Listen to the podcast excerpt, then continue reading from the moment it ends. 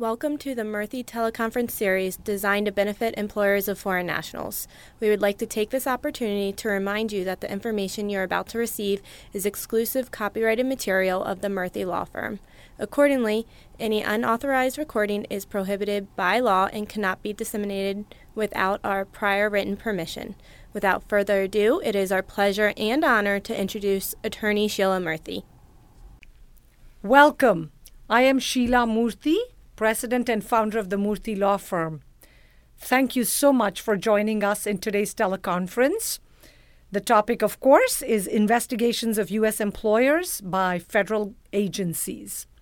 I'm honored and delighted to introduce to you by phone my two brilliant, smart, amazing, knowledgeable attorneys of the Murthy Law Firm, Alyssa Klein and Brian Green.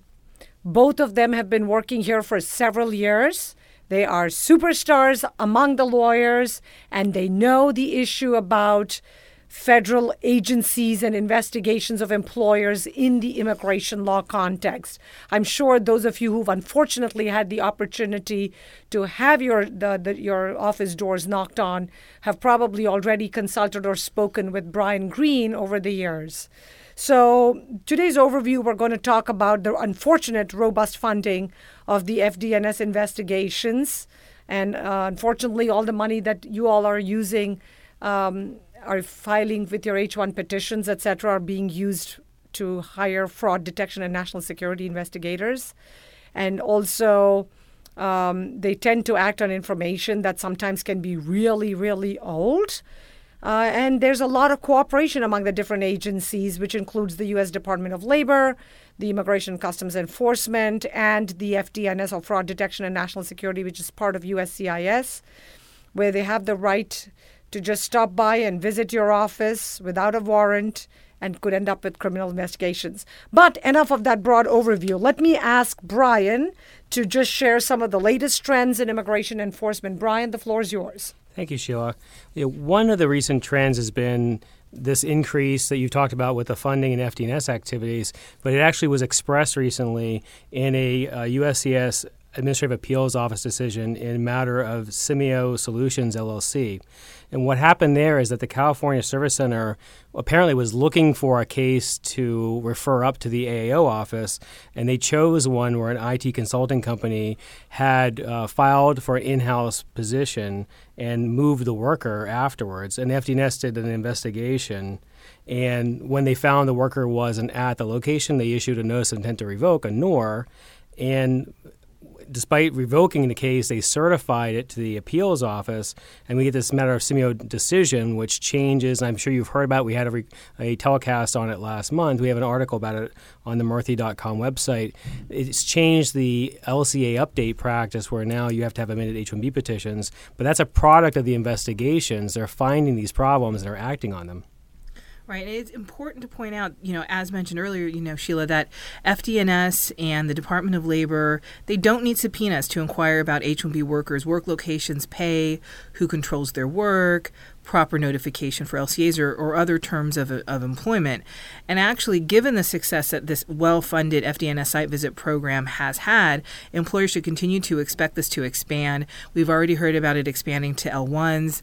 Um, it could possibly be pre adjudication or pre approval as opposed to post approval, whereas right now we're seeing site visits for H 1Bs only occur after the case itself is approved.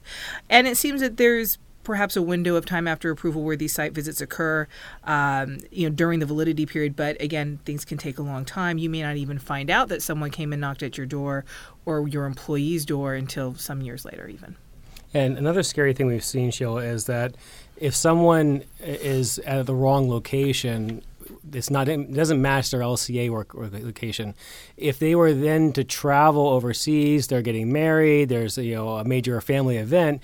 They go back to India or their home country. They may go to the consulate and apply for a H-1B visa and be told you have a fraud finding and that fraud finding could have been entered a year or two earlier based on an FDS, FDNS site visit or possibly a Department of State um, inquiry about the H-1B uh, petition. So we're finding when people are leaving the country, they're not getting back in. Then we're trying to do liaison work. We're filing lawsuits over these fraud findings, which have been successful. But it's it's a it's a problem that may be hidden until something triggers it, which could be you know a, a NOR being issued or traveling overseas. So let me. I know you said something very briefly and sort of passing, but I want to if I can just put grab that, which is where you said you've you a Murthy law firm you're saying has filed a lawsuit against the U.S. Department of Homeland Security CIS Yes. for a fraud hit, a 212A6C fraud hit. Right. We've, we've been successful in filing lawsuits where there are unexplained 212A6C fraud hits, where there was no NOR issue, there was no chance or opportunity to respond to the allegation. We'll file a, a lawsuit, you know, an APA lawsuit, challenging it in federal court, and it has worked where the fraud has been removed afterwards. So it's been successful. And it, just to be clear, APA is the Administrative Procedures Act. So, so the reason being that you can't just put fraud under my name without giving me an opportunity to try to rebut or prove to you why you might be wrong. Or it may be that the employer filed an H-1B petition, but they're giving fraud hit to the individual, and the individual didn't file an H-1B. They didn't file an LCA. So if there's nothing in there like a fraudulent resume or something that came from the worker, you shouldn't have a fraud against that person. That's pretty impressive. That's amazing. Well, in addition to all of this annoying and scary stuff, unfortunately, we're hearing more and more about the FBI, the Federal Bureau of Investigation's involvement. What is what what what exactly is going on, Alyssa? Would you like to share something? Yeah, absolutely. So even though in an investigation process, uh, employers may be cooperating or dealing directly with FDNS, Department of Labor, or ICE, they may not really be the only people in the picture. The FBI has become more visible in investigations of H-1B employers as more indictments and criminal prosecutions on, on these issues have gone public. Um, so the the individual uh, agencies that you're actually dealing with, FDNS, DOL, um, these investigators can be working directly with the FBI agents.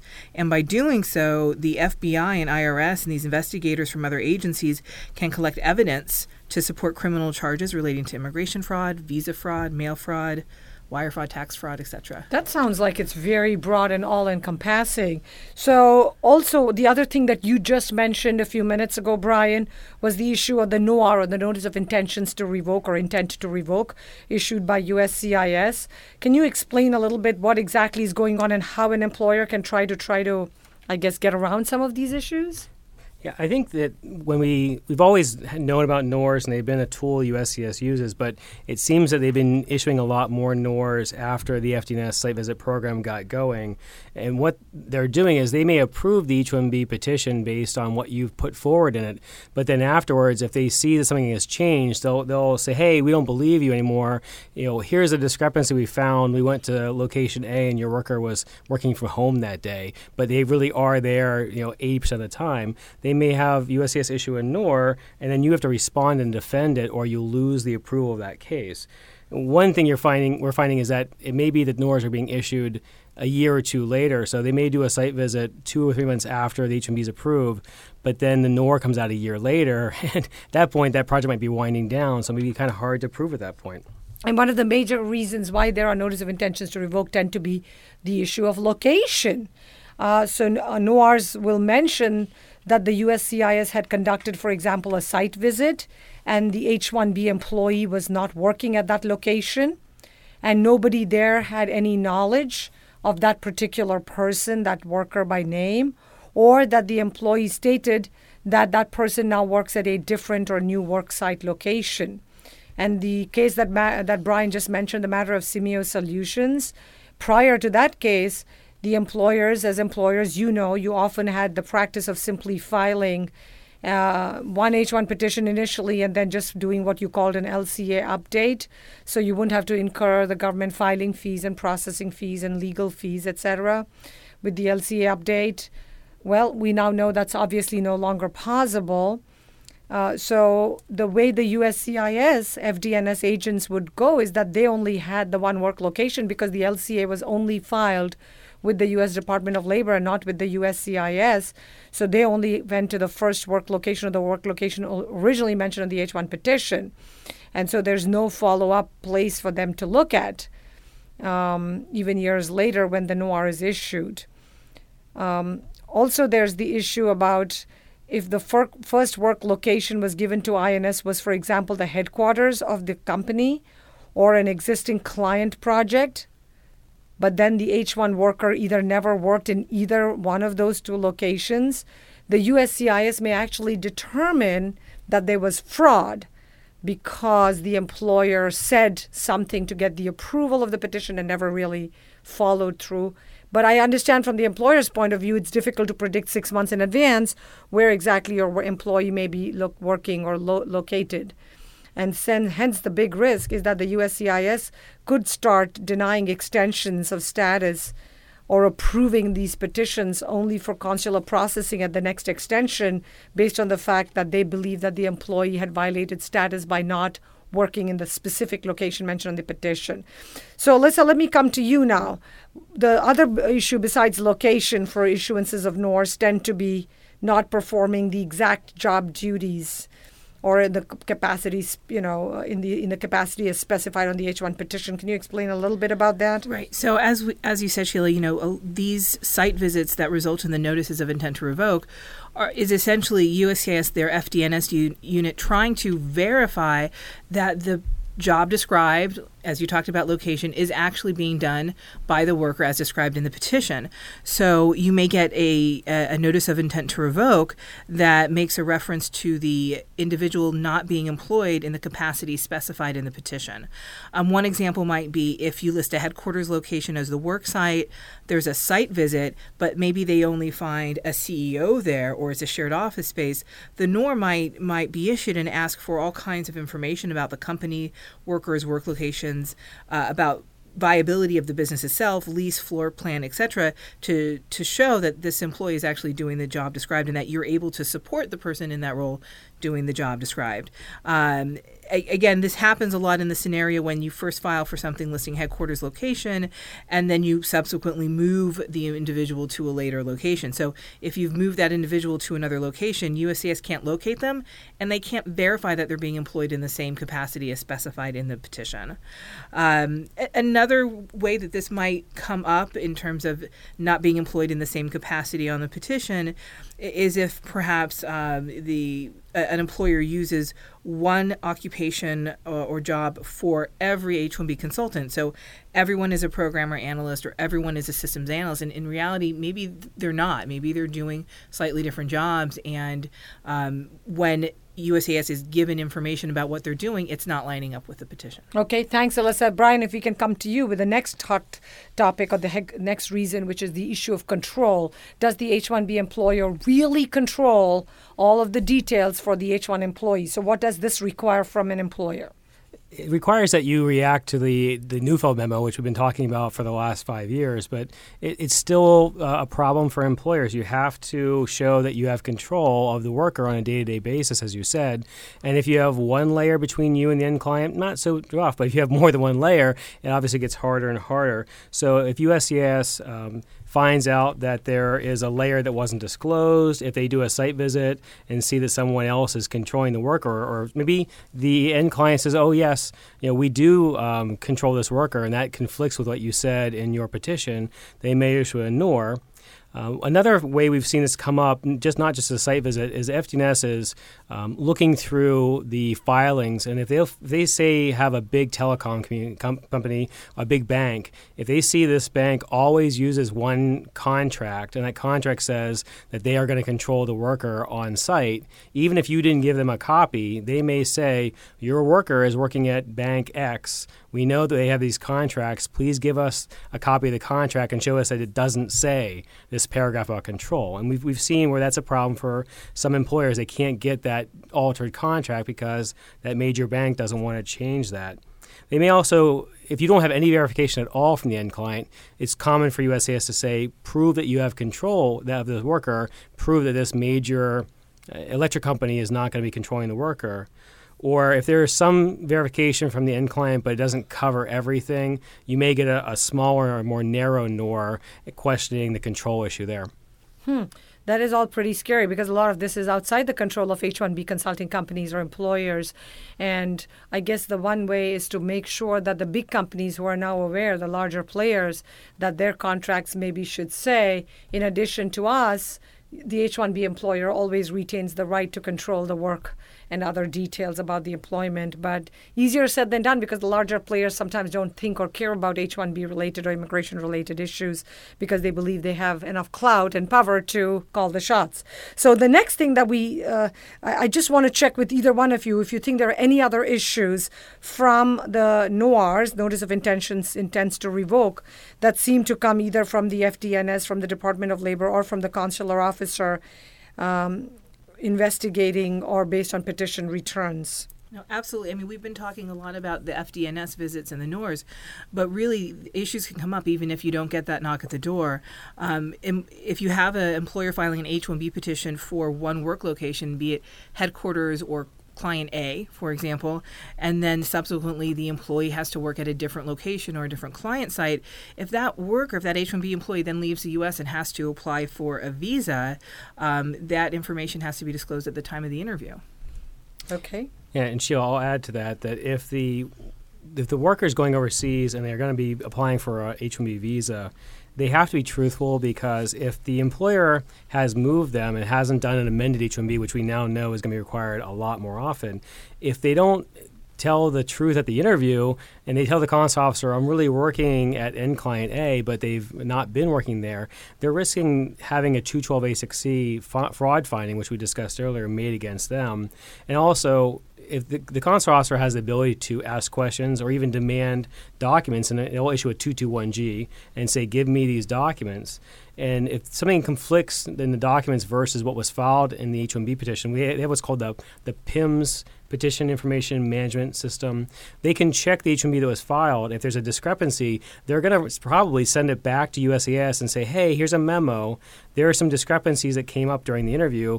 Look and see if you want to revoke this." So a NOR gets issued again. Um, but that's. So to take it one step further, Brian, uh, you know, in this case, the NOR in this situation is issued from the visit to the consulate not from the site visit.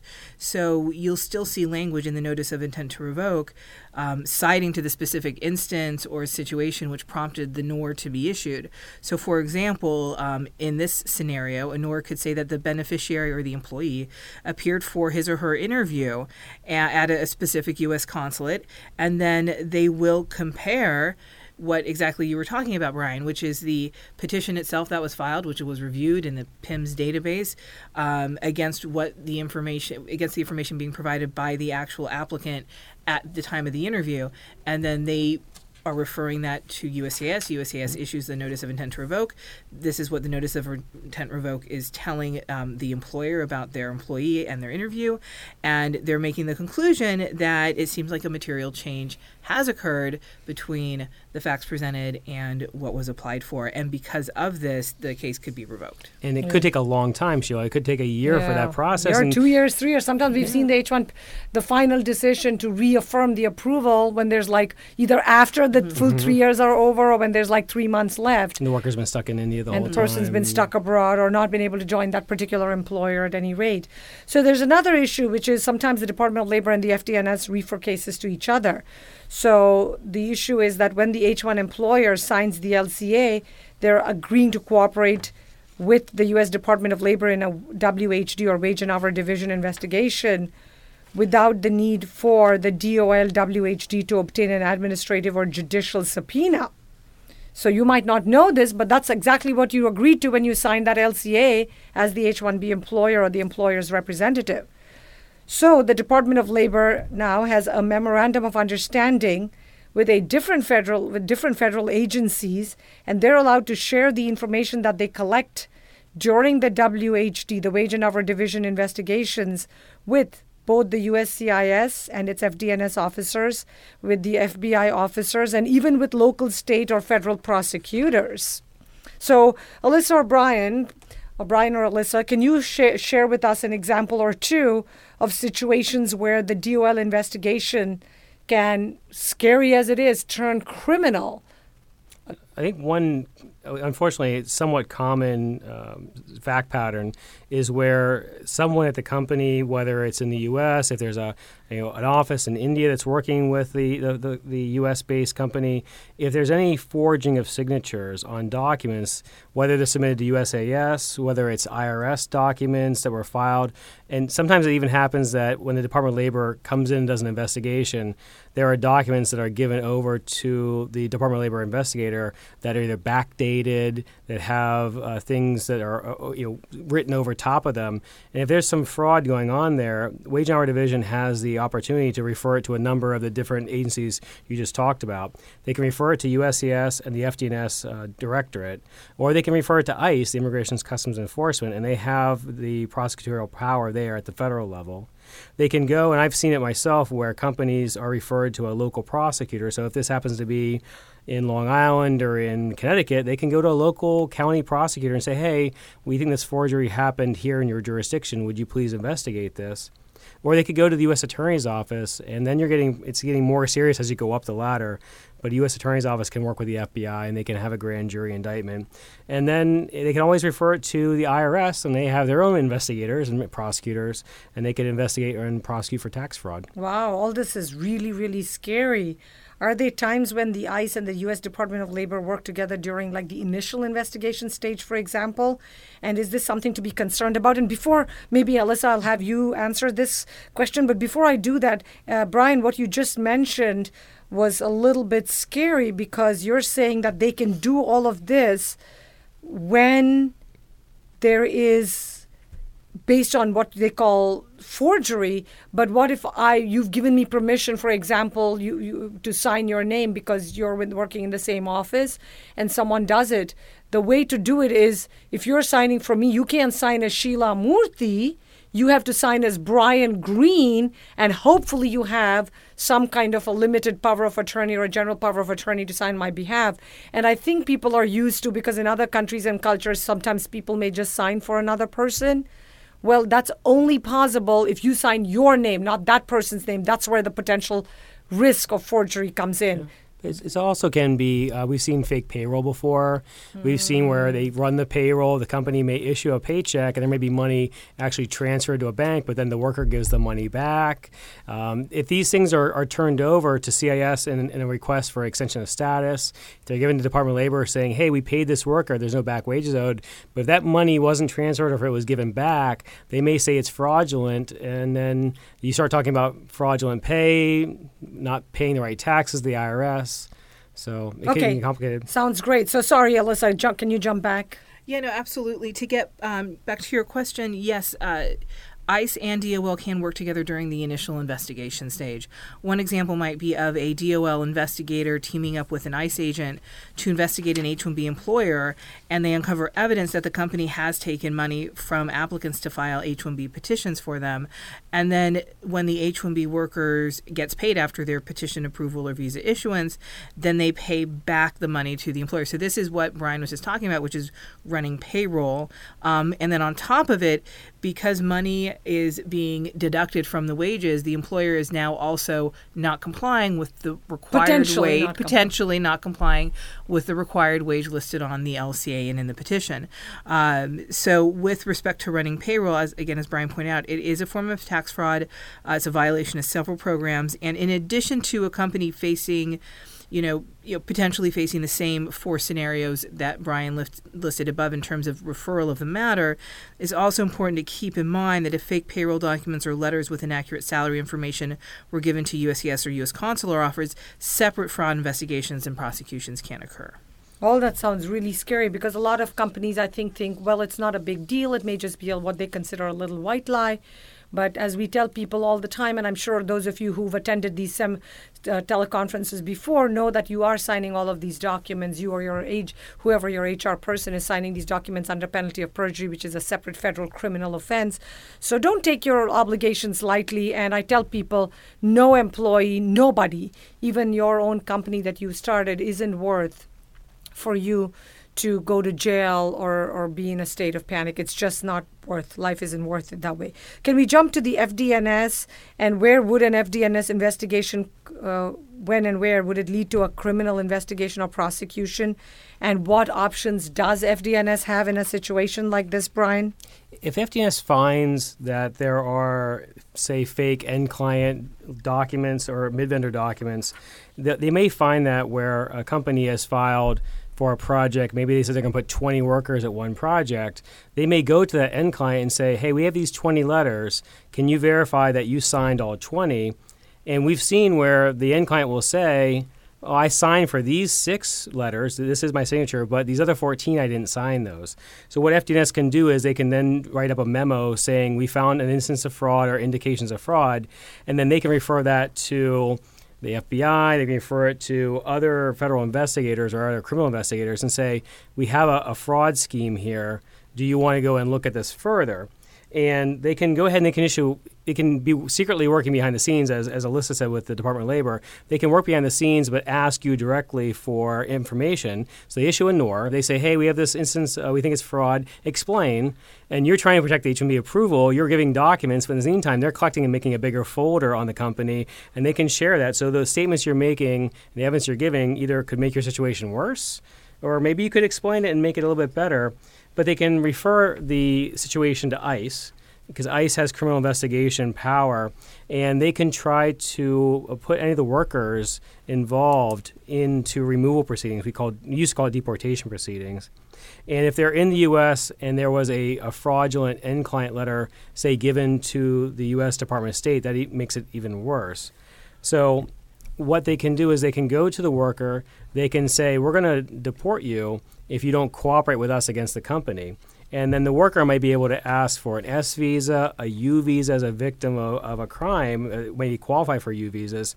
But the, the ICE or the government may try to use those workers and scare them and get them to cooperate and give testimony against the company in a criminal uh, prosecution. They can also, again, go back to the local or state prosecutors and they can go to the FBI or the U.S. Attorney's Office and try to have an indictment. And they often try to indict 10 people at once and have them all start to give testimony against each other because it's very easy. They can have the people kind of turn against themselves and makes it and maybe promise deals to some saying if you squeal against your employer yeah. i'll you know let you off the hook etc to try to tempt people to squeal and sometimes share information that they might not have been so willing or easy to it's to efficient sh- for them as a government to, to do that and it costs less money for them yeah, it's all it's all scary. So I, we're going to try to jump soon to. But the last point I want to touch before we actually talk about how can we deal with as employers or avoid investigations altogether. But the last point we want to quickly touch upon is the uh, Department of State referrals, where after the H-1B or H-4 visa interview,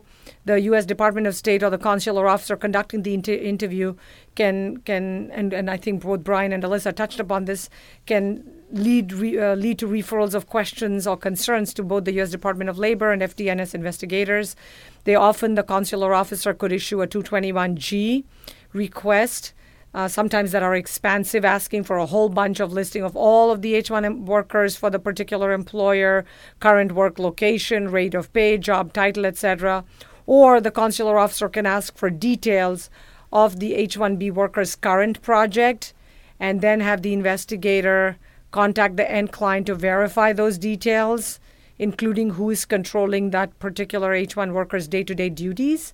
Or the consular officers may notice that an employee, or in the case of an H 4 visa applicant, the, which, which is usually the spouse or a minor child, generally the spouse, um, that the employee has been benched because their payroll or their tax, their pay records don't show payment of the wages as required by law, or that they were grossly or sometimes marginally underpaid, or are working in a location which was nowhere mentioned or listed on the petition, which is on file with the USCIS. So then they would obviously deny the request for the visa, and then they refer the case back to the U.S to either USCIS or you know whatever to Department of Labor for an investigation and possible revocation that we talked about the NORs.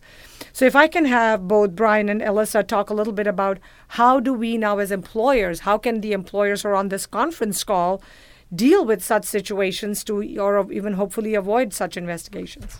I think you need to be proactive. I think you have to accept the idea that there's a lot of government agencies that have the ability to look at your H-1B filings and try to verify that everything inside the filing is true and accurate.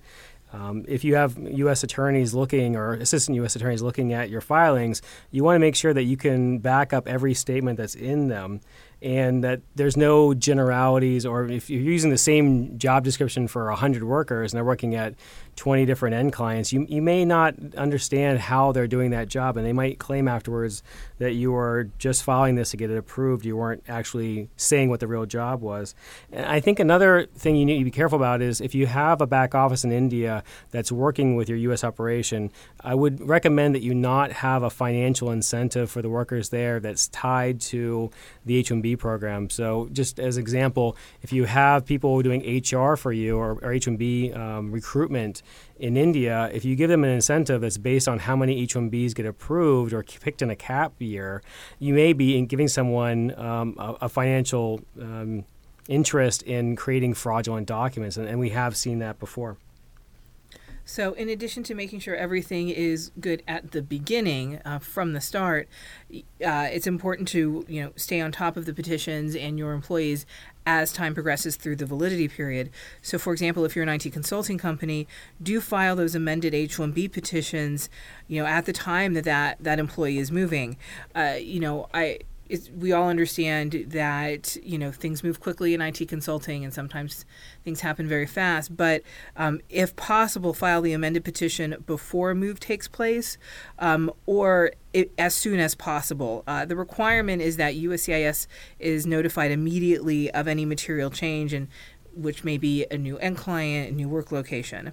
Um, also, from a practical point of view, once you file the amendment petition, at least you have it on record where that person is going to be. So, if uh, FDNS is going to go out and do a site visit, they actually have that new Form I 129 on record saying where that person is. I would add, Sheila, it's important to not accept money from any of your H-1B workers. In the past, that has been a practice, and I think the Department of Labor has been cracking down on a lot more the last five or six years. But if you were to loan money to an H-1B worker, say it's in advance, they've come here for the first time, or they're just finishing up their OPT, it's good to have – talk to an attorney first, make sure that you know what you're doing. But if you have that repaid, do it as a line item on the pay stubs and make it very clear what the deductions for. Otherwise, if there's deductions that aren't explained, it may, as as Alyssa said earlier, it may affect whether the Department of Labor can verify you've been paying the required wage. Um, and just and in general, having H-1Bs on payroll as early as possible is important. You can't have the worker delayed on payroll because they don't have a social security number or because they're interviewing for end client projects.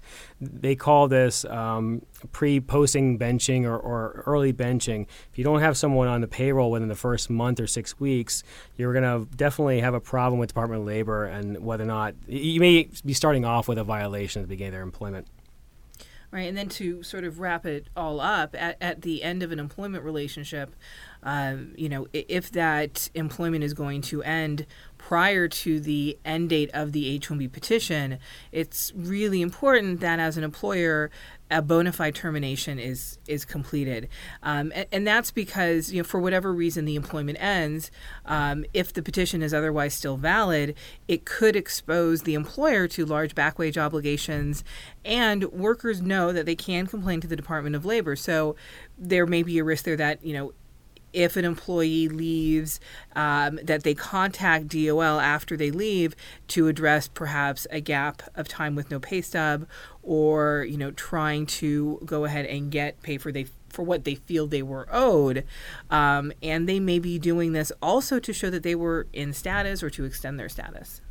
Yeah, I mean, so you can see all of these are fabulous, simple ideas and solutions, but like most things in life, it's easier said than done because it's always tempting to say, oh, I'm really rushing for time or I'm filing this petition six months before. Let me just put throw down the headquarters lo- work location. Let me just sign these documents because I need to file it on April 1st and the uh, p- company president is traveling. Hopefully, you've thought of all of these issues because we know a year in advance, unfortunately, that most likely the quota, H1 cap quota, is going to be used up in the first few, few days in April, the first few working days, first five working days as allowed under regulation. So, it's very, very important for us to take care of dotting the I's, crossing the T's, making sure that you as employers are being extra cautious and careful not to get burnt for yourself, for your employees, uh, and for the future of your business. And maybe this was your retirement plan, so you don't want to mess up your life and go to jail at the end of the day. Uh, we are always very conscientious about trying to stick with the entire teleconference between 30 and 45 minutes, and I see we're doing great on time. We have just a couple of minutes to wrap up, but I just want to take this opportunity again to thank each of you for participating in today's teleconference call about employer investigations by federal agencies. And on behalf of Alyssa Klein, Brian Green, myself, Sheila Murthy, and the entire Murthy Law Firm family, we thank you for joining us today. We hope we've shed some light, and we didn't mean to scare you. We just are sharing statistics, examples, and cases to help you to plan and to think better. And hopefully, in the long run, it will help you and your business to become far more successful. And of course, if any of you ever want to work with the world's best immigration law firm, you know where to get us on murthy.com, your resource for cutting edge, valuable, free, useful information with the latest articles, cases, and other details. And of course, these free teleconference, which we invite you to share with everybody you know. Thank you and have a wonderful day and happy summer.